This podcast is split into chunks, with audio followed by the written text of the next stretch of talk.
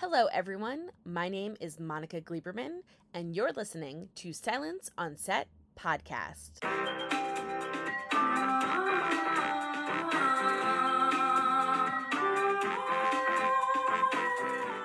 Okay, I'm so excited to talk to you. First of all, I love the show. You know, I've heard like a lot of stuff. I did like so much research after season one, but like so many people were saying it's like 24. It's like because there's so such a thriller to it Mhm. the aspect of it. So before I get like crazy into it, because I have a million questions for you, how did you first initially, like way back, like how did you first initially get involved with the project? So Shaun Toub, who plays my husband, Faraz Kamali, and I were on another Apple TV show called Little America, which is a wonderful uh, anthology series about immigrants in America, and it's just so lovely. And that's where we we'd done another project together before that. But when Shaun got Tehran, he suggested me to the producers. And I think the producers and the director, who's also a part producer, they were looking uh, to cast someone from the UK for the part of Faraz's wife. And so when Shaun said she should audition, I did. I, I, I spent like three days on the audition to make sure I make Shaun look good since he suggested me, and it worked out. I got the part. And by the way, I love that show, that anthology. It was so Oh. good. It's such a. I recommend it to people all the time. Oh, Such a great, like each story is so good. So I love so good. show. Yeah, and you were fantastic in that, by the way. Oh, thank you so Uh, much. You're great. Thank you so much. So that's crazy. So because you guys worked together before, he was like, "Hey, check her out. Like she could be Right. someone." And then you audition. So when you were, did they tell you that you were going to be playing like a super skilled like investigator, like genius, or that you had to like worry about, like, it, or did you have no clue what uh, the background of the character when you auditioned? The I had no clue. I had no clue. The only thing that I knew was that the the director Danny Syrkin came to take Shaun and I out to dinner one one day, and that's when he let me know that the character I'll be playing isn't just an ornamental wife type of Middle Eastern wife that is just there to give a little color to the husband who's the but that she is going to be very intricately involved in the in the plot. And then at that point, we didn't even know there was a season two, but she's much more intricately involved in the plot in season two. I always wondered about this. So for this show, it is it's crazy. I mean, like literally from the get-go, like for so back for season one, I remember like the first episode with the plane and they come off the plane and then there's like changing outfits and you're like, wait, what's going on? And like, why do I know this person? And like the whole time I think we're we're like running. It's like a marathon. Mhm. We're like running with you guys. Mhm, I didn't think that you guys could outdo that this season. mhm. Got even crazier with the Right. storylines and Right. just how all of the characters are now intertwined. So, ho- as an actress, how do you prepare for that? And how do you also keep it straight? Because the storylines last season weave into directly into this season, and it's a lot. So, like, I don't know how. So, how do you keep all of that straight? So, first of all, the preparation, I prepare a lot. And I feel so fortunate that I have a partner of mine. We we are filmmaking partners together. So he helped me craft the character for the for the audition to begin with. And then when I got the part, we totally crafted the character of Nahid Kamali by moment to moment and you know to, to make her very real and very rich and very multidimensional as much as you possibly can. For season two, I had to do a ton of watching different YouTube videos to see about people who have PTSD and agoraphobia to see how their eyes move, how they sound, that that fear in their voice, you know, to, to be able to uh, bring that to life. But as far as keeping it all together, you're so right. And as you know, because of the pandemic, a huge amount of time uh, fell between season one and season two.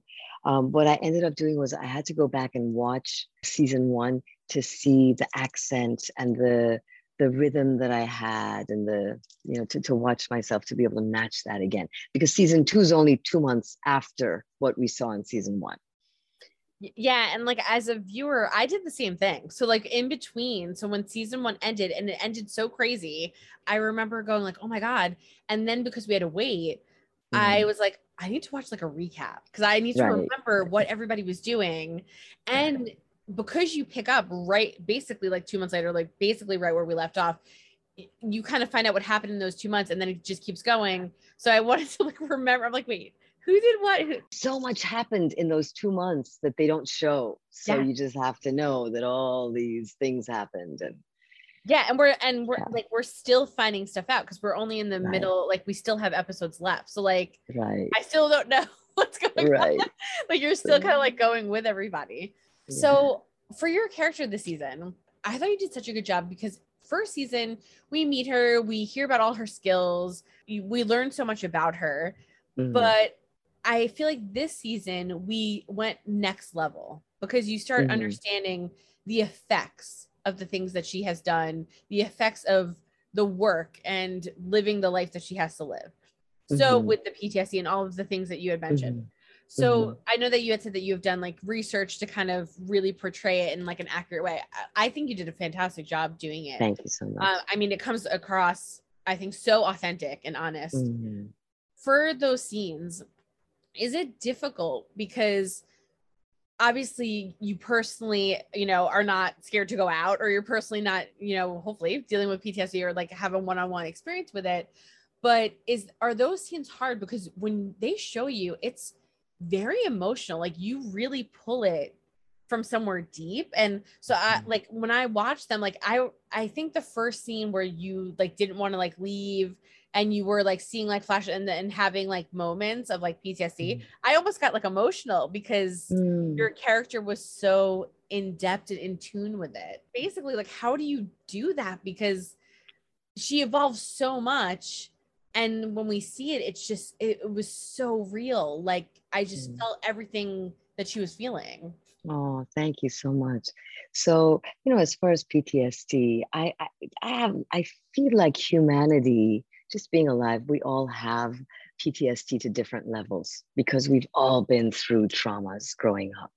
Uh, life isn't easy for human beings. It's not an easy era to be alive. For me personally, uh, I had to live through a revolution where I uh, we lost a lot of family members. A lot of family members and people we loved very much were executed because there was a revolution and a, a new government came in charge. So this all has given me quite, and you know, and other things that have happened in my life have given me an idea of what PTSD feels like, as well as, of course, researching and watching people who have severe PTSD. But uh, something else that was a bit nerve wracking that helped with bringing it home was the fact that the whole time that I was preparing the role, to know that I'm preparing these lines to go up against an icon by the name of Glenn Close in season two, that was oh, terrifying. And I didn't do myself any favors by watching some of her interviews just to see if I could get to know her before going on set and meeting her in these interviews. She looked so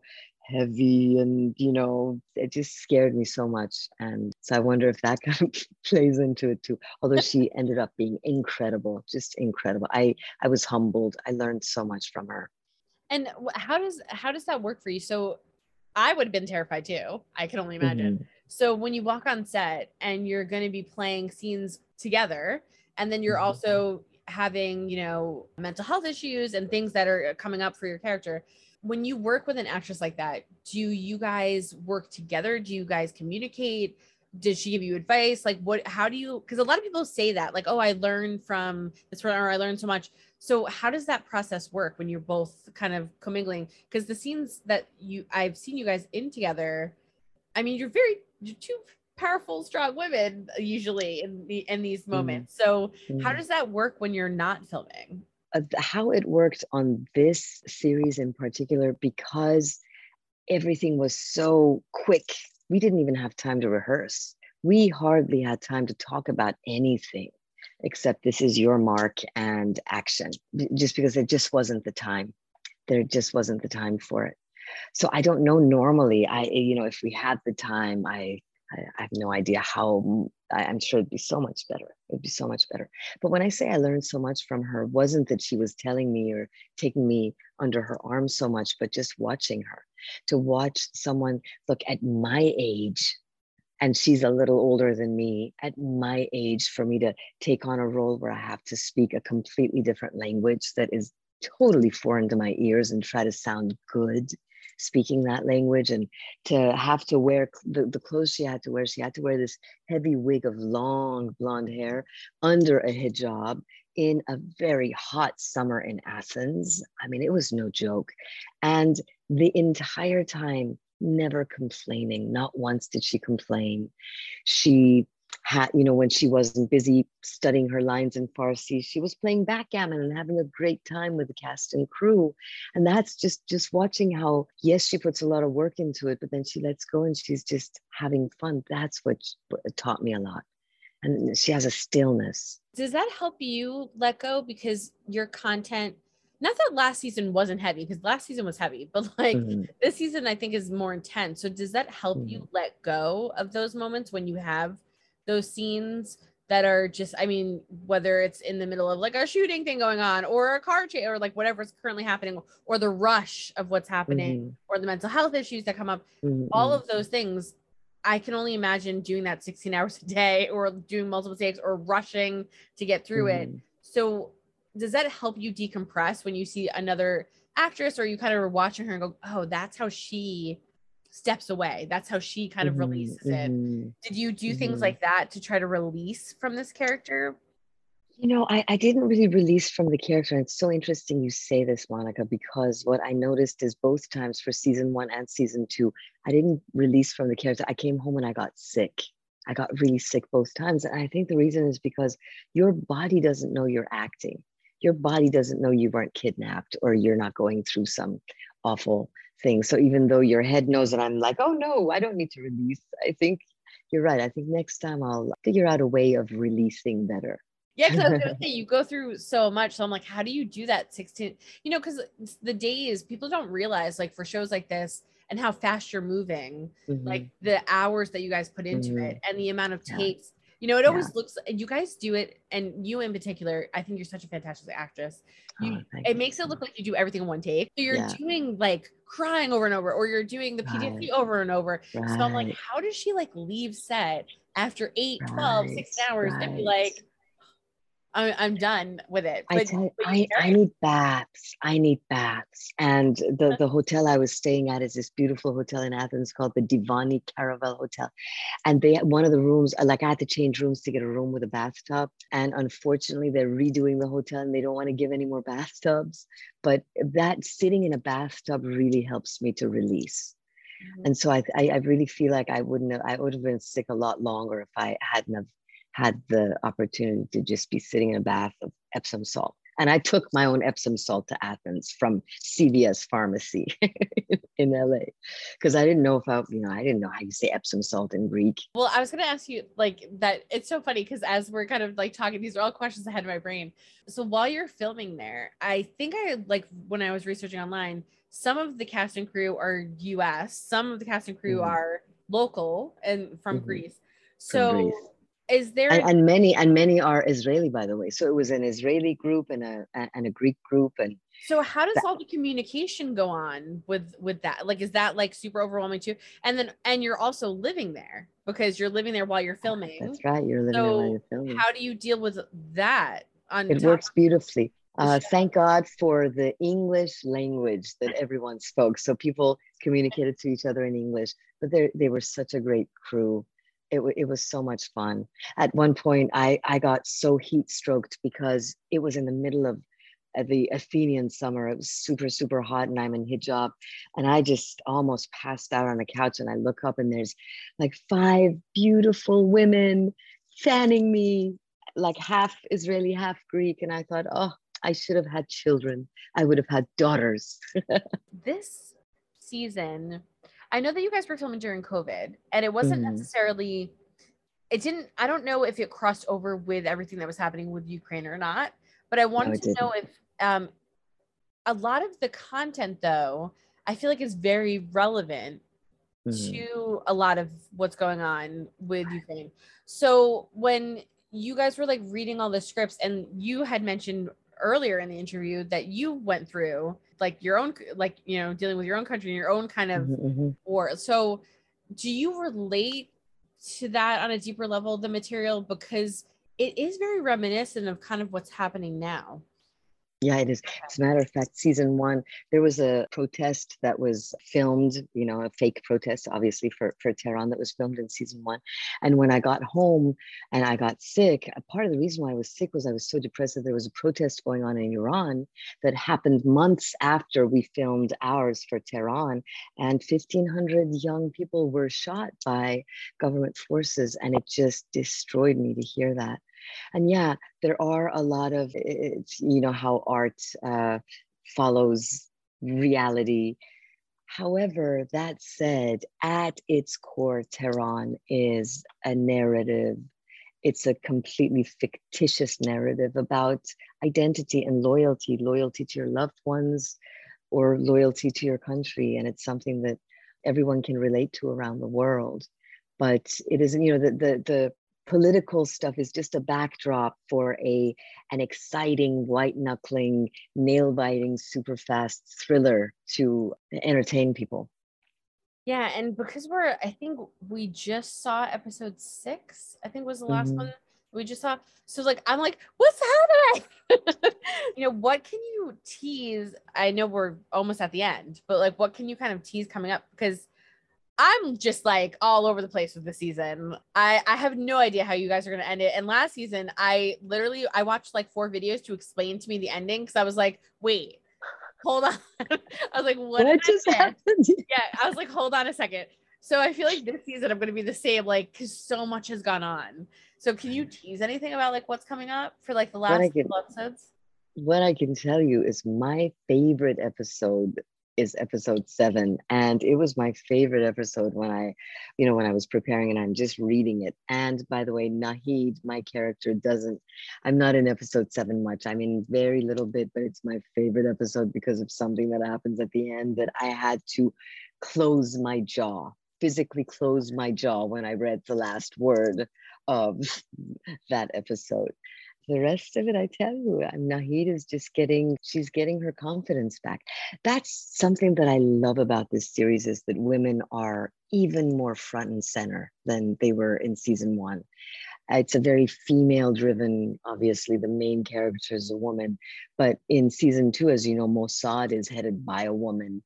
Yulia, she's played so amazingly by um, Sarah von Schwarze and m- my characters change this incredible arc is happening to go from deep deep ptsd to being able to live life and i'm going to kick some butt. I'm excited about that. It is yeah. it is true it's very rare and you know and when people compare your show like they'll they'll say like like i said earlier 24 and things like that but those are all male dominated shows. A right. lot of the shows where you're like what's going on? What's happening?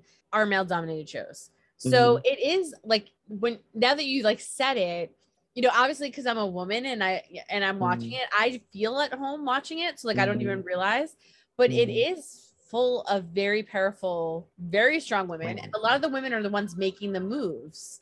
So like I didn't even kind of like put that even together with mm. with everything. So is that nice? Because like I know as things have kind of evolved, like yes, we're getting more women on TV. Do we have enough? No. I mean, we need more. Mm-hmm. But is mm-hmm. it nice that we're at a at a level where you're on a show that probably would have been all men and now is mm-hmm. very I mean, there mm-hmm. are obviously big male characters and situations that they cause, but that mm-hmm. there are so many mm-hmm. females on the show with like good parts, not like yeah. females that are like coming and going, like with really yeah, good parts. Yeah, with really good parts, totally. Yeah, I, I'm so excited about it. And I choose to be positive because yeah, if you if you look at it, absolutely it's not enough. But I it's just so much better to be positive and to to keep nurturing more and more of these these things happening and and i think that more streaming services will see that uh, women are watching and they want to see and, and people of color are watching people of different sexual orientations are watching and, and we all deserve to see representations of ourselves on on the screen it's the reason why i came into acting so late in my life was because I, I wanted to do this since I was 15. It was my my passion and my dream, but I never saw any representations of me. Very, very few women, certainly no one that looked like me and was an immigrant and was this bilingual from Iran. Forget about it. I never thought, I thought acting was something for the gods. I never imagined that I was allowed to do that. That's that's like crazy because like when I see obviously you know I I don't you know I'm not you but when I see you I go oh my god like she was born for that, you know, and I've seen, and like I said, I've seen you in Little America, and so everything I see you in, I'm like, she's fantastic. But it's interesting that for you, and it may, and it completely makes sense that you didn't have someone to look at and say, I could do this. So you just mm. thought you couldn't until mm. you did, which mm-hmm. is kind of like your character, which is kind of ironic. Right, right, exactly. Right. She's going through the same thing where, like, she, I think I felt like she felt she couldn't get out of the PSD. She was never going to be able to move on. She was mm-hmm. never going to move forward. And she's mm-hmm. kind of coming out of it. So I mm-hmm. and it's interesting that you as a personal journey was the same. Like you felt like there's no one like me, there's no one that looks like me. Like this is mm-hmm. not something I could mm-hmm. do. But then you did it. But then I did it, yeah. Yeah, I really was my own worst enemy. But another thing I did was I did theater. I did theater for Iranians, so in, in the Persian and the Farsi language for Iranians in diaspora. And so for the past 20 years, I would do theater and just tour the globe. I just never imagined that I could do film and television. And, and it wasn't until things changed and more stories came out about, you know, like Little America, like this one. And, and by the way, I'm so grateful for Apple TV and so many streaming services, but but Apple in particular, that it's really uh, not only is it home to some of the best storytellers, but that they are really trying to tell stories that are much more global and focused on the collective humanity. Yeah, they've really made a name like between obviously like Coda got so much attention, but I watched it before it got attention, and I mean Apple was spending money, and I mean, and they they spend the money. I mean, the, your mm-hmm. show looks fantastic.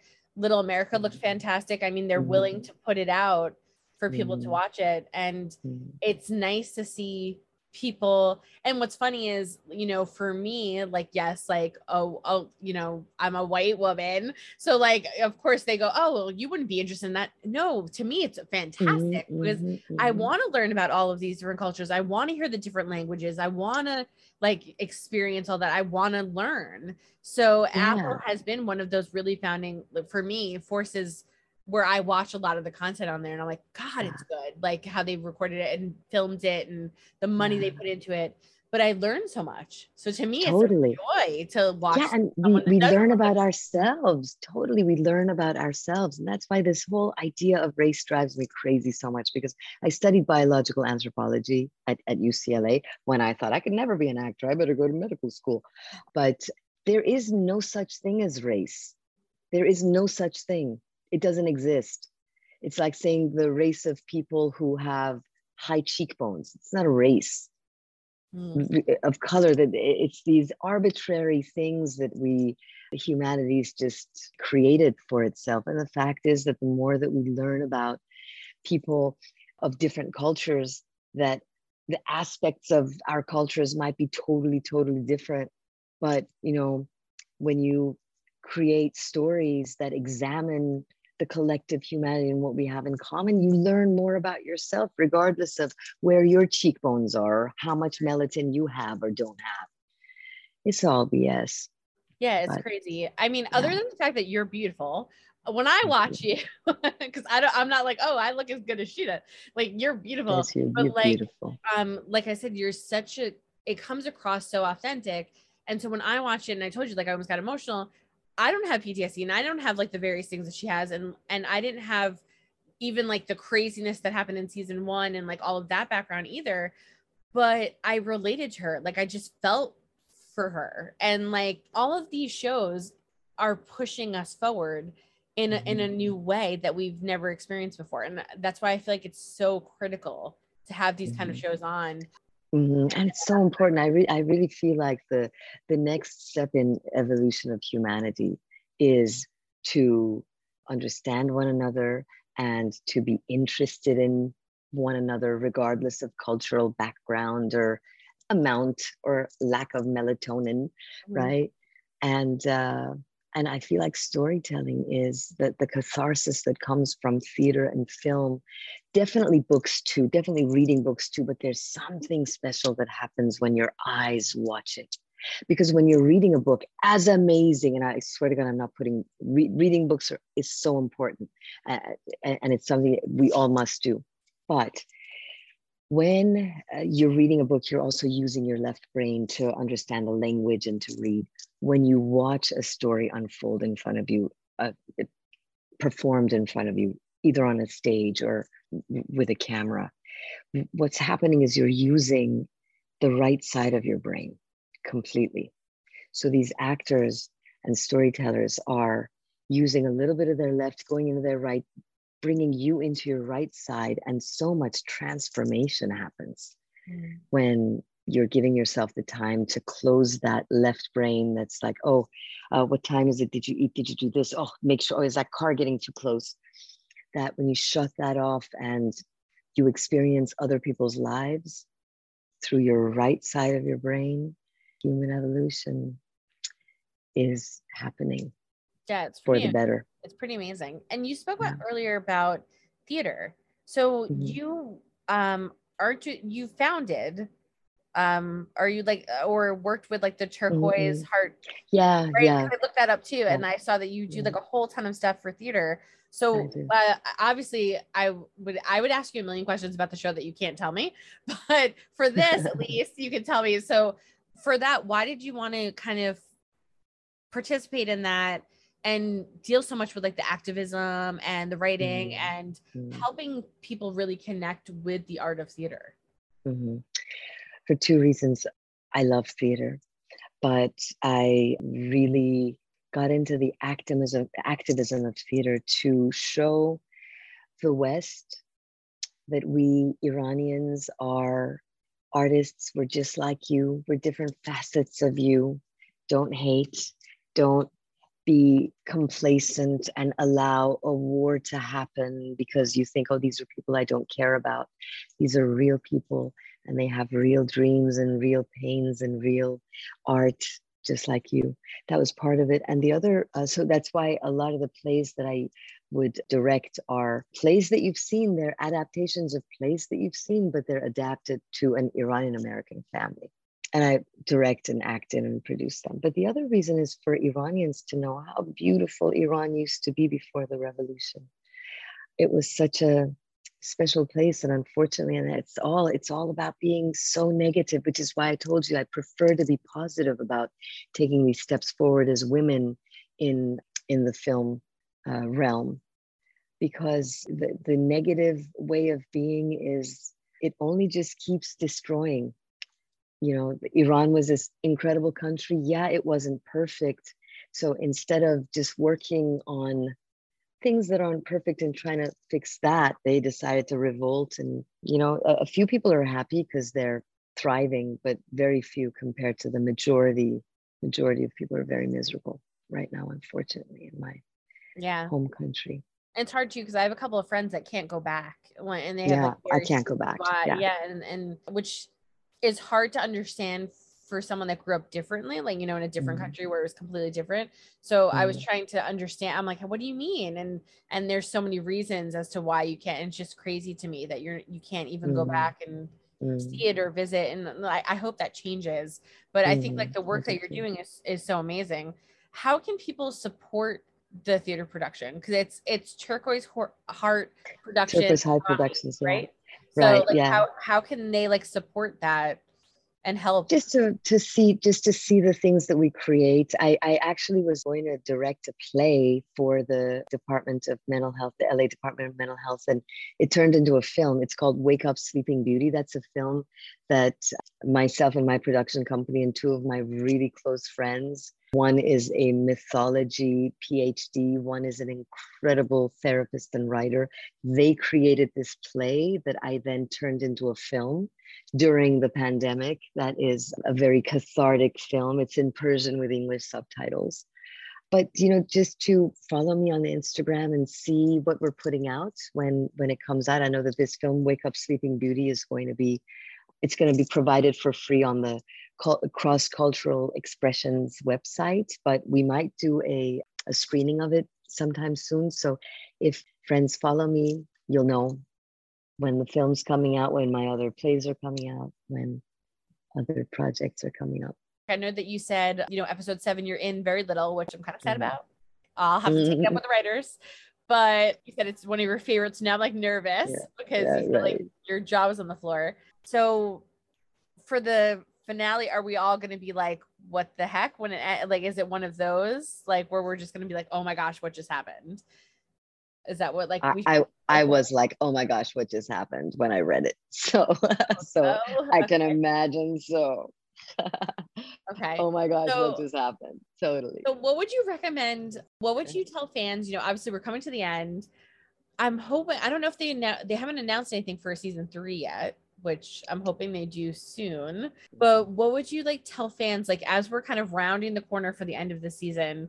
You know, that don't get to talk to you. They don't get to hear mm-hmm. all of these. I mean, they'll hear all these amazing things about you now, but they don't get to speak with you and they're so excited. And we like cannot mm-hmm. wait. It's almost like when you're like really excited to eat something and then you eat it and you're like, no, because then it's like gone, it's over. So we right. cannot wait to see like the last like, you know, episodes. But then at the same time, we're like, oh, like now we have to wait. So, what would you tell fans in terms of hopefully there'll be a renewal, but mm-hmm. in terms of the ending and what we should do to survive until we hear about a season three because we're so excited. Oh, I say put on your seatbelts. It's gonna be a bumpy roller coaster ride, but so thrilling. And I really hope a season three happens. I mean, there's just no way a season three could not happen. It has to. So. it has so. to. I know. I ho- so. like. I was hoping they would announce it before the season ended, just so like I would feel safe. Right. right. So I was hoping they would announce it, but they haven't yet. And I'm like, no, announce it. Come on.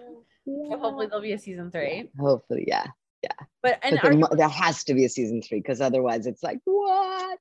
Oh yeah. no. Oh, okay, so basically, fans, we need to prepare. We need to like mentally prepare because of the ending. yeah. We all have to start a campaign because we need to have a season three. We all need to follow you yes. doing a million things which is like you know so interesting.